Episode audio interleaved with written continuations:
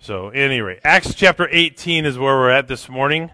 Acts chapter 18, we're going to look at verses 12 through 28. And,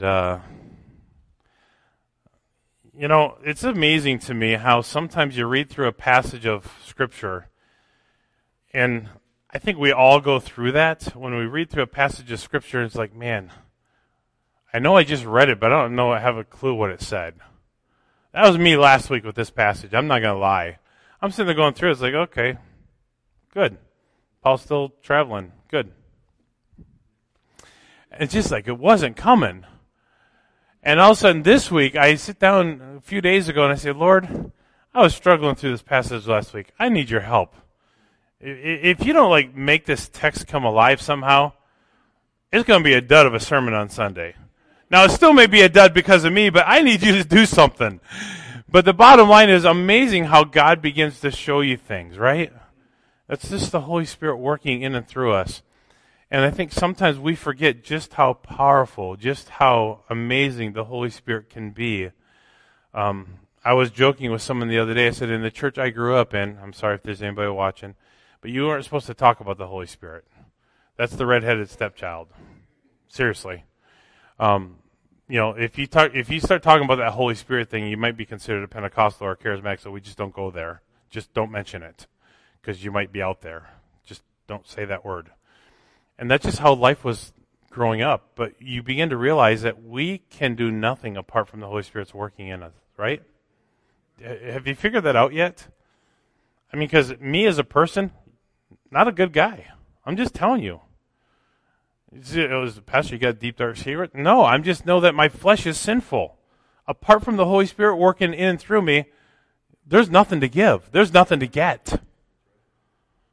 And we all should be arguing what Paul said, I am the chiefest among sinners. Every one of us should argue that.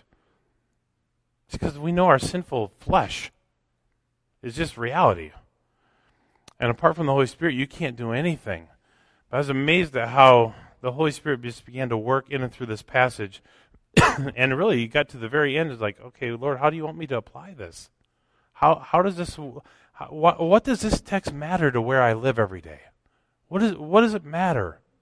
How is this text going to change the way I live, how I wake up, how I perceive the day that God has given me? I think those are the questions we need to ask, and you can't get answers to apart from the Holy Spirit working in your life. And that's why I say when we come in here, and I'm amazed that I see, is anybody amazed at what's going on in the world? Am I the only one?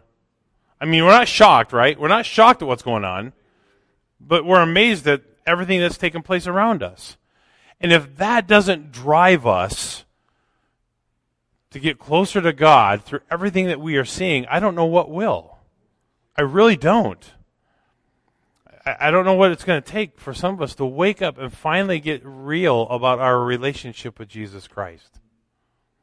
Because I know some of you just don't give a flying flip, and that's the reality. Say, well, you really, yeah, I do believe that. Because if you really did give a rip, you'd change the way you live. And I would too. I'm not preaching at you because remember, every time I point the finger, I got a solid three coming right back, right? But the reality is some of us, we come into church, we're here. Big deal. You don't get excited. You don't want to worship God. This is our opportunity to come together. At least we should, I wish we could have church like more than once a week. Well, kind of, because Sunday comes every week, whether you're ready or not, just in case you didn't know about that. So if you're a teacher, every week it comes whether you're ready or not. There's no, like, hit the hold pause button. The world's going to pause while I work on this text, and then they're going to, okay, hit play again. It's coming every week. But the reality is the Holy Spirit is with us, and he has lots for us to learn. So in Acts chapter 18, verses 12 through 28, so surprise. The Jews are upset at Paul again. That's a new thing, right? I mean, every passage we come into, the Jews are ticked off at Paul. So once again, he's on the hot seat, being accused of persuading others of all things, get this, to worship God in a way that is contrary to their laws. Let's stop there just for a moment. Is that really a bad thing? I mean, he's encouraging everybody around him to worship the one and only true God, and yet they're laws are what? rules, regulations. Do it this way. Don't do it that way. Follow our procedures and you'll be just fine. And Paul comes in and says, no, it's not about the laws anymore. And remember what he said? He goes, the entire law in Galatians was given as a schoolmaster to bring us to what? Grace. He says, law, it's not about what you do or don't do. It's about what you have with Jesus Christ as far as a relationship. And so Paul is on the hot seat again. But rather than being distracted by all that was taking place, Paul literally makes his way back to Antioch to give his report of all that God was doing and to return back to doing what he does best, strengthening and discipling those in the church that he had come in contact with. So let's go ahead and take a moment. We're going to read through it, and I'll read quickly. And you say, what's new? I read quickly. So just follow along. Hang on as I read, beginning of verse 12. So it says, when Gallio was proconsul of Achaia, the Jews with one accord rose up against Paul and brought him to the judgment seat, saying, this fellow persuades men to worship God contrary to the law. And when Paul was about to open his mouth, Gallio said to the Jews, if it were a matter of wrongdoing or wicked crimes, O Jews, there would be a reason why I should bear with you. But if it is a question of words and names and your own law, look to it yourselves, for I do not want to be a judge of such matters. And he drove them from the judgment seat. Then all the Greeks took Sosthenes, the ruler of the synagogue, and beat him before the judgment seat. But Gallio took no notice of these things. So Paul still remained a good while. Then he took leave of the brethren and sailed for Syria. Priscilla and Aquila were with him. He had his hair cut off at Centuria, for he had taken a vow. He had come to Ephesus and left them there, but he himself entered into the synagogue and reasoned with the Jews. When they asked him to stay longer time with them, he did not consent, but took leave of them, saying, I must by all means keep this coming feast in Jerusalem, but I will return again to you, God willing. And he sailed from Ephesus. And when he had landed in Caesarea and gone up and greeted the church, he went down to Antioch, and after he had spent some time there, he departed and went over to the region of Galatia and Phrygia in order to strengthen all the disciples. Now a certain Jew named Apollos, born of Alexandria, an eloquent man and mighty in the Scriptures, came to Ephesus. This man had been instructed in the way of the Lord, and being fervent in spirit, he spoke and taught accurately the things of the Lord, though he only knew the baptism of John. So he began to speak boldly in the synagogues. When Aquila and Priscilla heard him, they took him aside and explained to him the way of God more accurately. And when he desired to come across to Achaia, the brethren wrote, exhorting the disciples to receive him. And when he arrived, he greatly helped those who had believed through grace. For he vigorously refuted the Jews publicly, showing from Scriptures that Jesus is the Christ. So God was still working. Paul was doing what Paul does best. He's going from town to town to town to village to village to town to village.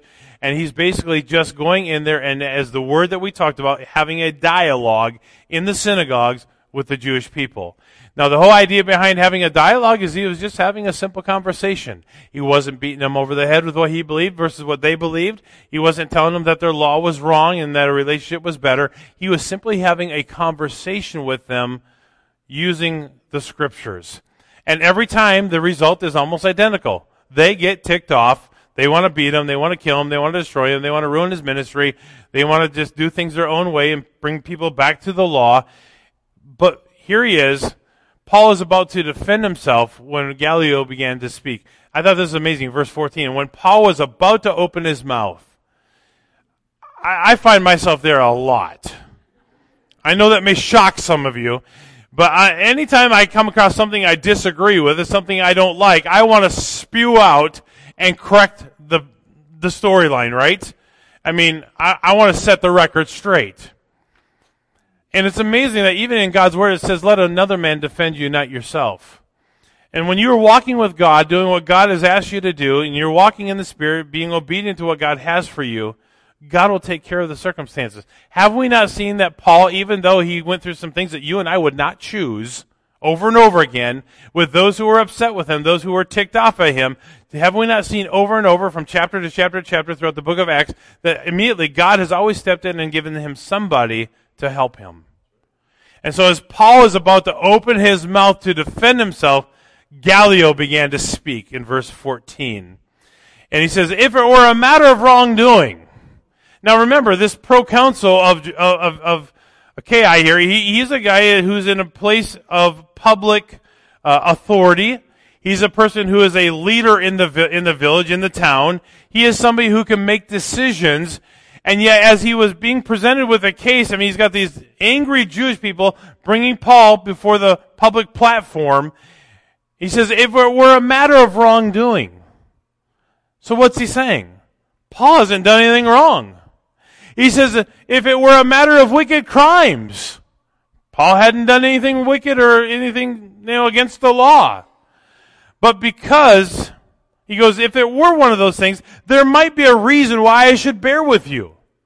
So was he basically telling these angry Jews? I don't have time for this. I really don't have time for this. And so, but because you want to argue words and names, I do not want to judge over such matters, according to verse 15. So at the moment Paul is about to defend himself, Gallio, of all people, stands up and says, don't worry about it. I ain't got time for this. This is not worth the court's time. And says, I'm done. So then, not only was he done and not going to hear the matter, according to verse 16, Gallio drove them from the judgment seat. Now, you have to get the idea of what's taking place here.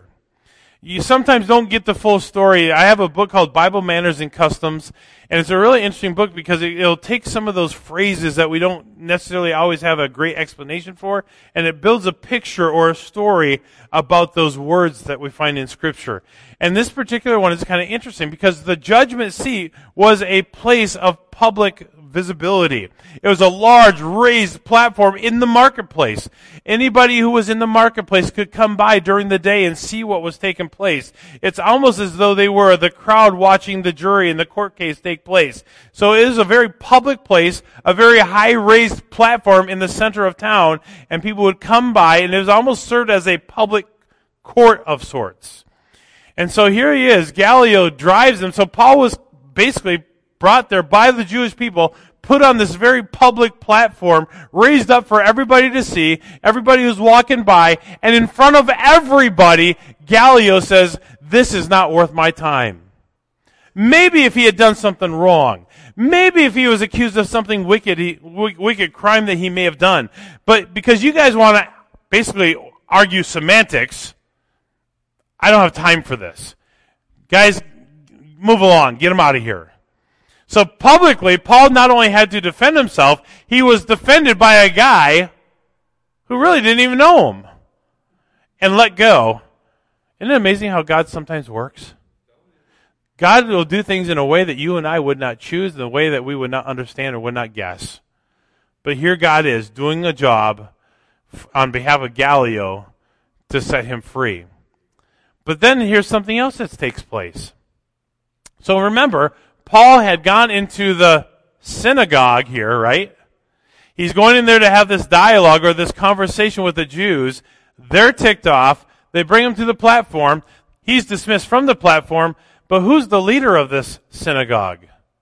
A guy by the name of Sosthenes. And so Sosthenes is there. So though the Jews of Corinth tried to get Roman proconsul to make Christianity illegal, so to speak, Paul's released. But now they take Sosthenes, the ruler of the synagogue, and they beat him. Why do you think they beat him? I sat there thinking about this yesterday. Why do you think the Jews beat Sosthenes? There's only one thing that comes to my mind. It may not be the right, technical, accurate answer, but it's the only thing that makes sense to me. If the ruler of the synagogue, the ruler of the Jews, won't stand behind the angry Jewish mob, what do you think they're going to do to their leader? Beat him so that he's not in charge anymore, right? We'll get somebody. If you're not going to side with us, if you're not going to defend us as our leader, we'll take care of it. So not only does Gallio not judge Paul, dismisses him, look at verse 17. I find this interesting. If I can get there. Verse 17 says, then all the Greeks took Sosthenes, the ruler of the synagogue, and beat him before the judgment seat. But Gallio what? Took no notice of it. Gallio's like, I don't see what's going on. Oh, back here there's something? I can't turn my neck that far. I can't see it. I mean, just totally turns his back on the ruler of the Jews. I mean, is that what we would have figured would have happened? I mean, if I were writing this story, I don't know that I would have put that plot twist in there. I mean, the very leader of the Jewish people is over there getting beat, and Gallio is like, I don't see nothing. Isn't that crazy? That to me is crazy. Back just a chapter, a couple chapters in Acts chapter 16, verse 20 and 21. We looked at this. It says, and they brought them to the magistrates and said, these men, being Jews, exceedingly trouble their city. And they teach customs which are not lawful for us, being Romans, to receive or observe. Then the multitude rose up together against them, and magistrates tore off their clothes and commanded them to be beaten with rods. I mean, what happened? Every time they didn't get their way, somebody was going to get in trouble. Somebody was going to get beat. Somebody was going to have to face the wrath of the Jewish people. Man, they were selfish. They wanted their own way. I mean, they wanted the proconsul to basically make Christianity illegal. And the magistrate says, ain't got time. Move along. So Sosthenes, the ruler of the synagogue, is then beaten. Then what happens? Well, why does Gallio, proconsul of Achaia, defend Paul and turn his head? Blows my mind, because I think he knows inside that this man is unique. I mean, this is what Paul does. Village after town after village after town, all along the area, the route. That's what he does. So Paul continued to do what he does. He stayed a good while there and then sailed to Syria with Priscilla and Aquila, according to verse 18. So in 18 he says this. So Paul still remained a good while. Then he took leave of the brethren and sailed for Syria. And Priscilla and Aquila were with him. He had his hair cut off in Centuria, for he had taken a vow. I don't fully understand why God put that little plug in there. I started to look for some commentary on that, and it's kind of noticeably quiet in a lot of commentaries about that. But for whatever reason, Paul made a commitment, and he had his hair cut off. He took a vow, had his head shaved for whatever reason. But continues, I don't know if it was a vow of commitment, a vow to continue doing what God had called him to do. But he goes on his way. Paul then cuts his hair off. He goes into Ephesus, proceeded to do what he does, and which is to dialogue with the Jews in every town and village he gets to. But rather than staying longer, Paul heads to Jerusalem. So notice this in verse, I mean, usually you see in different passages, he stays there. And then he stays a year and a half. And then he stayed 3 years. And then he stayed a couple months. Here He just stays for a little while, and then he moves on. But look at this, in verse 20. So when they asked him to stay longer a time with them, he did not consent, but took leave of them. This time Paul says, nope. I mean, what gives? I mean, you stay here, you don't stay here. You stay here, you don't stay here. Paul is on a mission to do what God has asked him to do. He's making his way eventually back to Antioch so he can give report. But he decides to move on rather than staying. So he goes to Antioch, on to Galatia, on to Phrygia, for the purpose of strengthening the disciples, as we see in verse 23. He says, after he spent some time there, he departed and went over the region of Galatia and Phrygia in order strengthening all the disciples. That's what Paul's idea of ministry was at this point, was to go and disciple and strengthen those that he administered to. But here's the thing. Paul didn't have to do it alone. He comes into verse 24, and there's a ministry kind of takes a little bit of a shift here in verse 24. Paul gets there, and he's like, now with Apollos, born at Alexandria. And there's a lot that we learn about Paul. And so really, Paul is basically starting his third missionary journey at this point. He is fully putting into practice what God had, or what Jesus commanded when he left this earth in Matthew 28:19-20. He's evangelizing, he's educating and equipping, he is edifying and establishing churches and so forth. But now Apollos enters the picture. What do we know about Apollos from verse 24 and 25? It says here, now a certain Jew named Apollos, born at Alexandria, an eloquent man, a mighty in scriptures, came to Ephesus. This man had been instructed in the way of the Lord, being fervent in spirit, and spoke and talked accurately the things of the Lord, though he only knew the baptism of John. So he began to speak boldly in the synagogue, so forth. So what do we know about this man named Apollos? I'm just telling you, I would love to be like this man. I would love this to be said of me. He was certainly born in Alexandria, but he was an eloquent man, mighty in Scripture. That word mighty is an interesting word here. It's the word dunamis, which means dynamite. In other words, he knew enough of the Scripture to be explosive with it.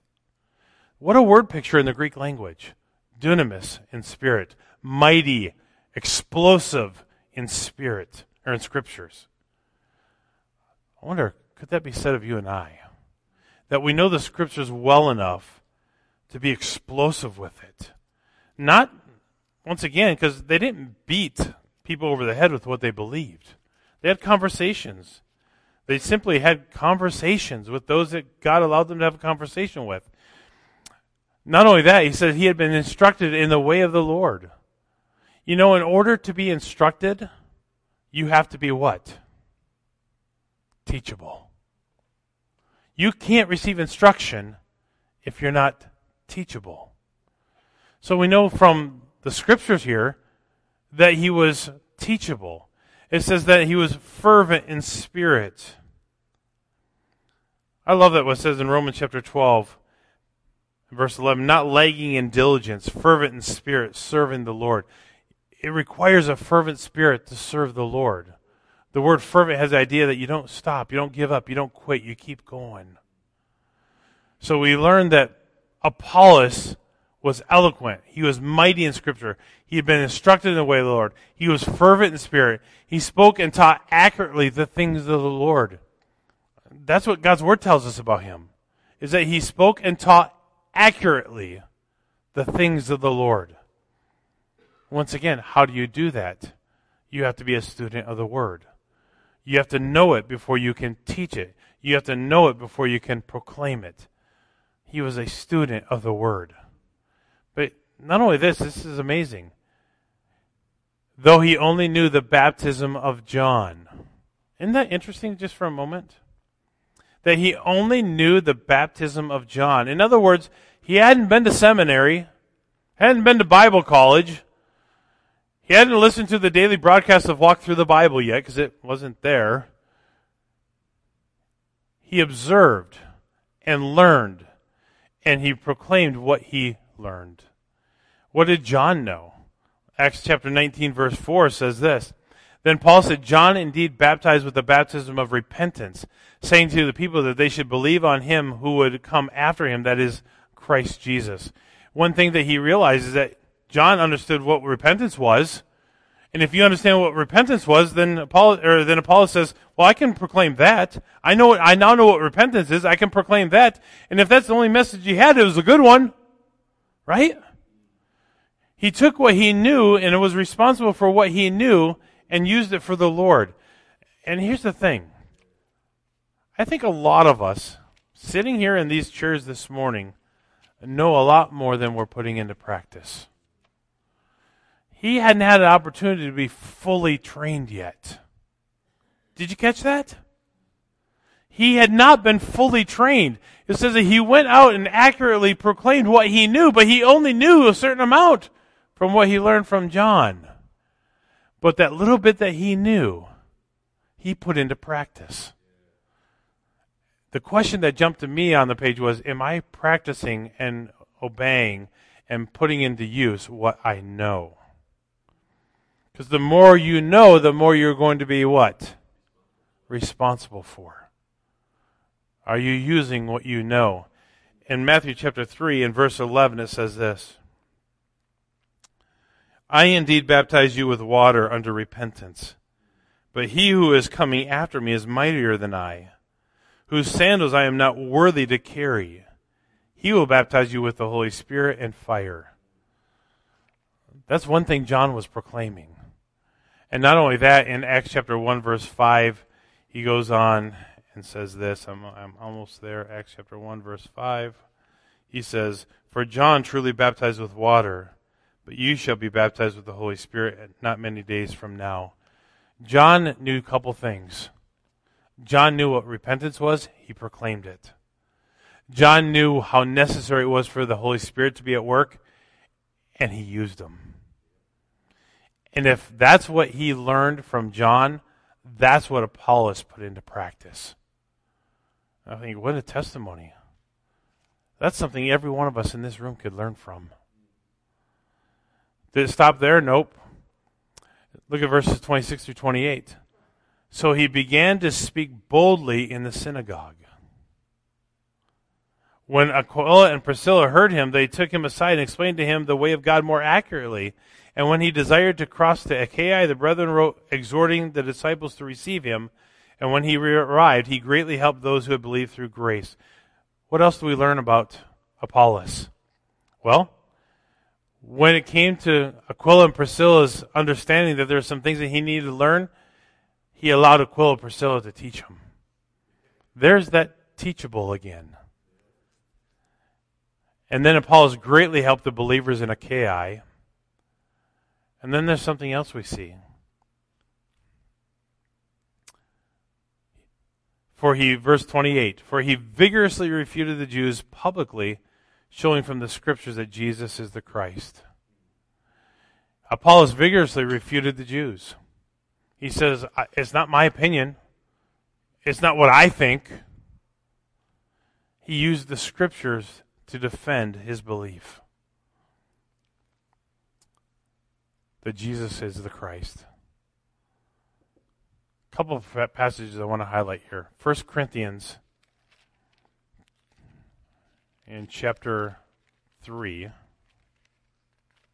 Oops, I'm turning too fast.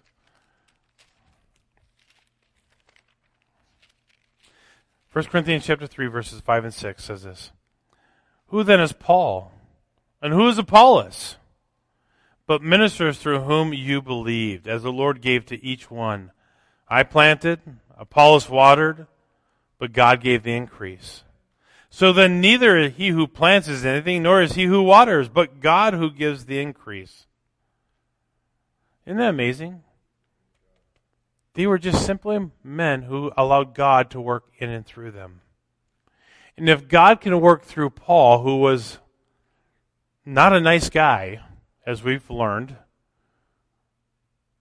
a man who had to go through much suffering, according to Acts 9, as a chosen vessel of God, but he was one who let God use him. And then we come into Apollos, who now is a believer. He was a Jew. He was part of that Jewish synagogue culture. And now he's letting God use him. And he says, but it's not about us. Some water, some plant, but God gives the increase. In 2 Corinthians chapter 3, in verse 5, it says, not that we are sufficient of ourselves to think anything as being from ourselves, but our sufficiency is from God. They realized that it was not about them. They realized it wasn't anything in their own power, their own ability, their own might that could accomplish anything. So this is me when I'm reading Acts chapter 18, verses 12 through 28. Pretty cool story. What do I do with it? How do I apply it? So we learn more about Paul. Paul is continuing doing what Paul always does. Going from town to town, village to village, having conversations with those in the Jewish synagogues. They go in there. They don't like him. They don't like what he says. They try to destroy him and his ministry. God shows up, does a great work. I mean, this is a story that we're reading in almost every chapter, right? Chapter to chapter to chapter. What does this chapter mean? How do I apply it? Something came to my mind as I was asking this question to myself this week. How many characters are mentioned in this chapter? Let me just list them for you. There's Paul, there's Silas, there's Timothy, Priscilla, Aquila, Justus, Crispus, Apollos, Gallio, all these people that are mentioned. Some of them believers, some of them not. But these are all people that God used in their daily circumstances. I don't know about you, but that's what I want for me, and that's what I want for you. Is that God would take all the people in this congregation, the ginger, the Pat, the Mina, the Bonnie, the Jason, the Daves, the Mikes, the Mariannes, the Janets, the Jessicas, the Shanes, the Lisas, the Ethels, the Scotts. Everyday people. Just everyday people. And one thing you see that is common through this is that they allowed God to do something in and through them. Question, was there anything special about Paul? Seriously, was there? Yes or no? The guy was a jerk. If you haven't figured that out, he was a first-class idiot. Truth, isn't it? This was a guy who was so arrogant, so proud, so in your face about what he thought and believed, and God had to break him down and shape him and mold him, right? To become Paul, because as Saul, he wasn't usable. Right? Tell me I'm wrong. God had to do a work in and through him. Gallio, not even a believer, says, listen, you want to argue words? You want to argue law? You want to argue semantics? Guys, I have other things to do. No, I ain't got time for this. Let's deal with real problems. God used them despite him. Priscilla and Aquila, I'm sure they had better things to do than to point out to Apollos, hey, can I teach you some things? But then here's Apollos who says, hey, if there's some things I need to learn, I'm willing to learn. Where do you fit in this? These are everyday people throughout the entire chapter that God worked through. There was nothing fancy, nothing special, nothing so unique about them that God had to use those people. They were just people. Like you and me. You ever thought about that? There are no all-stars here. They're just people.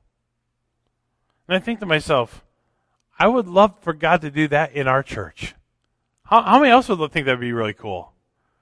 I think that would be really super cool. I'm going to break just for a moment. I wasn't planning on doing this, but I'm going to do it because there's always a possibility I'm going to leave somebody out. Please don't get upset over that. But nothing thrills my heart more than to walk into a church on a Tuesday morning and seeing one lady share the Bible with two other ladies. I wish I had a whole church full of that. I wish I had a whole church full of people who are willing to come in on Saturday night at 10 o'clock and stay till 1 in the morning to prepare for Sunday school because the work was busy. I wish I had a whole church full of those. I wish I had a whole church full of people who would come over here and just clean because that's what they feel like God has called them to do. And guess what? I'm glad they do it because, honestly, I don't have time to do it all. You don't have time to do it all, but God gives them the time to do it. Thank you. It doesn't go unnoticed. God's work does not go unnoticed with God's people. And even if God's people don't see it, God does.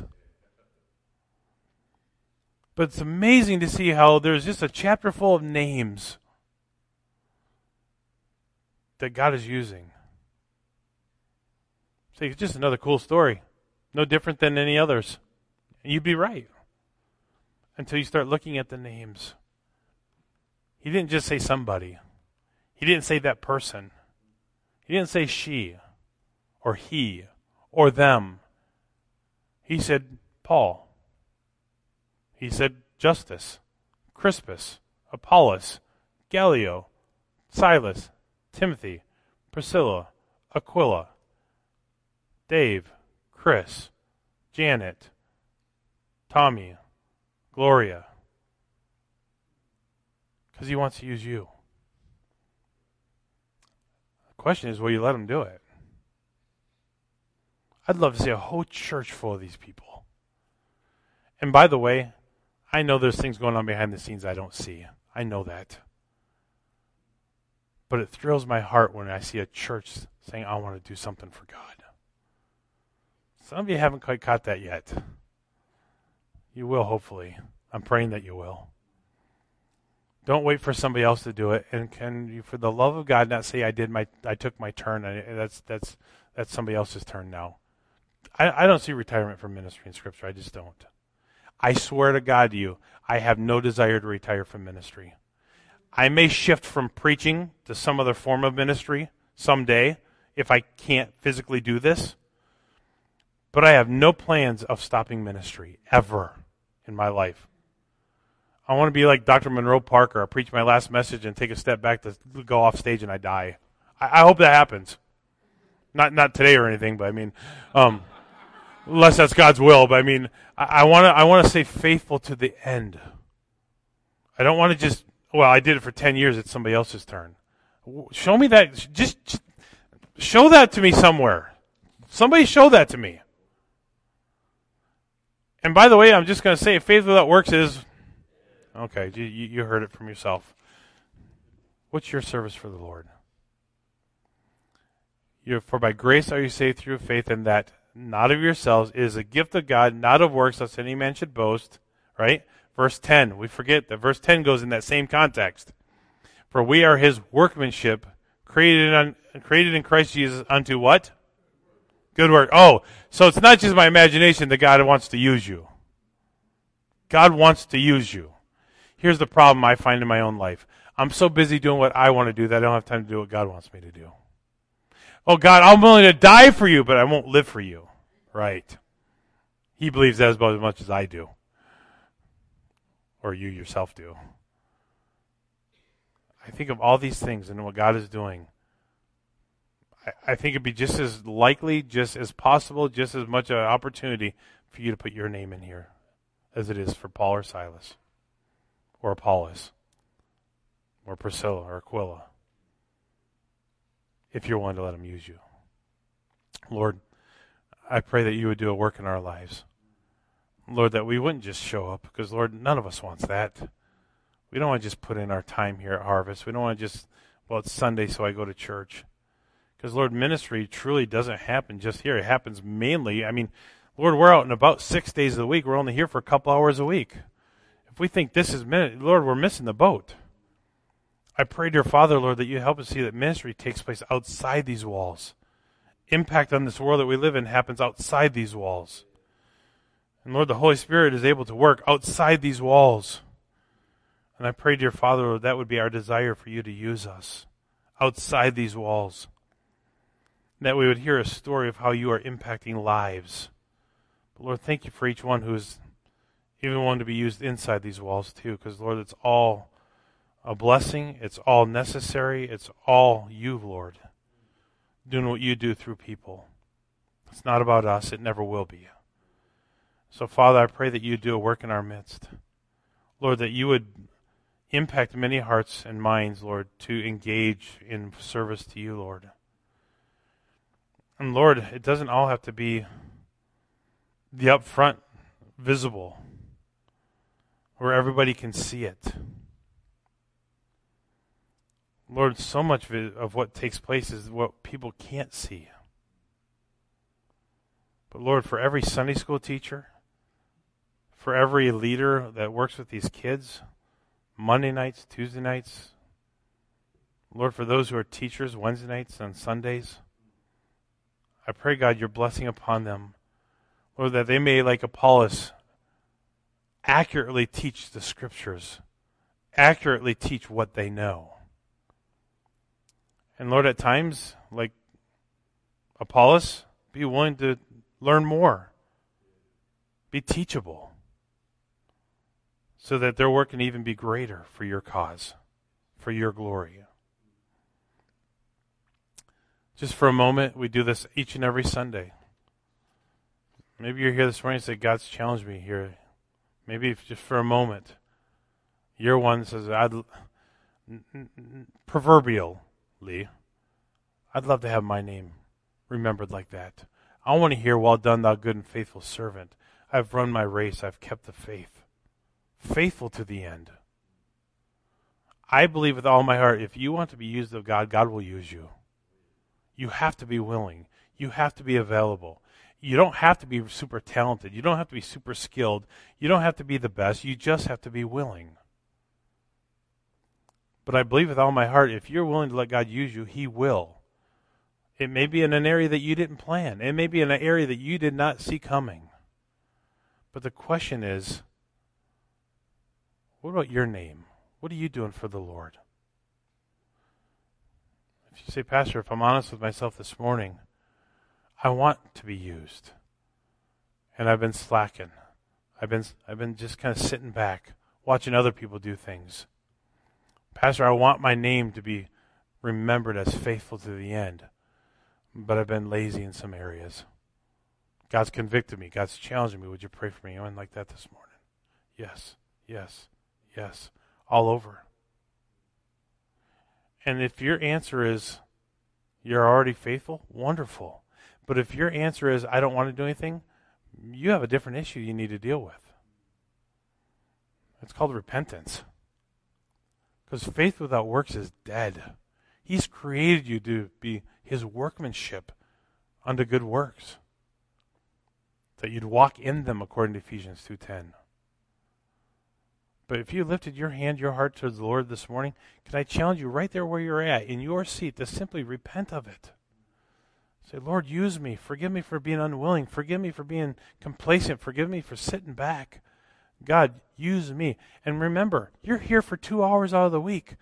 The rest of your service is going to take place outside of these walls where you live, where you shop, where you get gas, where you talk to your neighbor, where you talk to your relatives, where you drop your kids off at school, where life takes place is outside these walls. That's your opportunity for ministry. What are you doing with that? It's so easy to be in the comfort of our home, doing what we do, helping our kids, being a faithful member of our family, but God gets second place, third place, fourth place. That's got to change. Lord Jesus, as we come before you, Lord, many people around the auditorium this morning raised their hand, their hearts towards you. Lord, my hand's lifted. Lord, I don't want to just do half. I don't want to do three quarters. I want to be fully in. I want you to do the work that only you can do in and through us, Lord, as we submit fully to you, Lord. I pray, God, for each one who raised their hand, their heart towards you this morning, Lord, that you would grant victory and grace and, Lord, the empowerment and courage and boldness to do whatever it is that you lay in their heart to do, to be a faithful minister, a faithful servant of Jesus Christ. God, would you grant victory this week? May we sense your presence, opening doors of opportunity, Lord, that we are more than willing to walk through. And we pray these things in Jesus' name. Amen.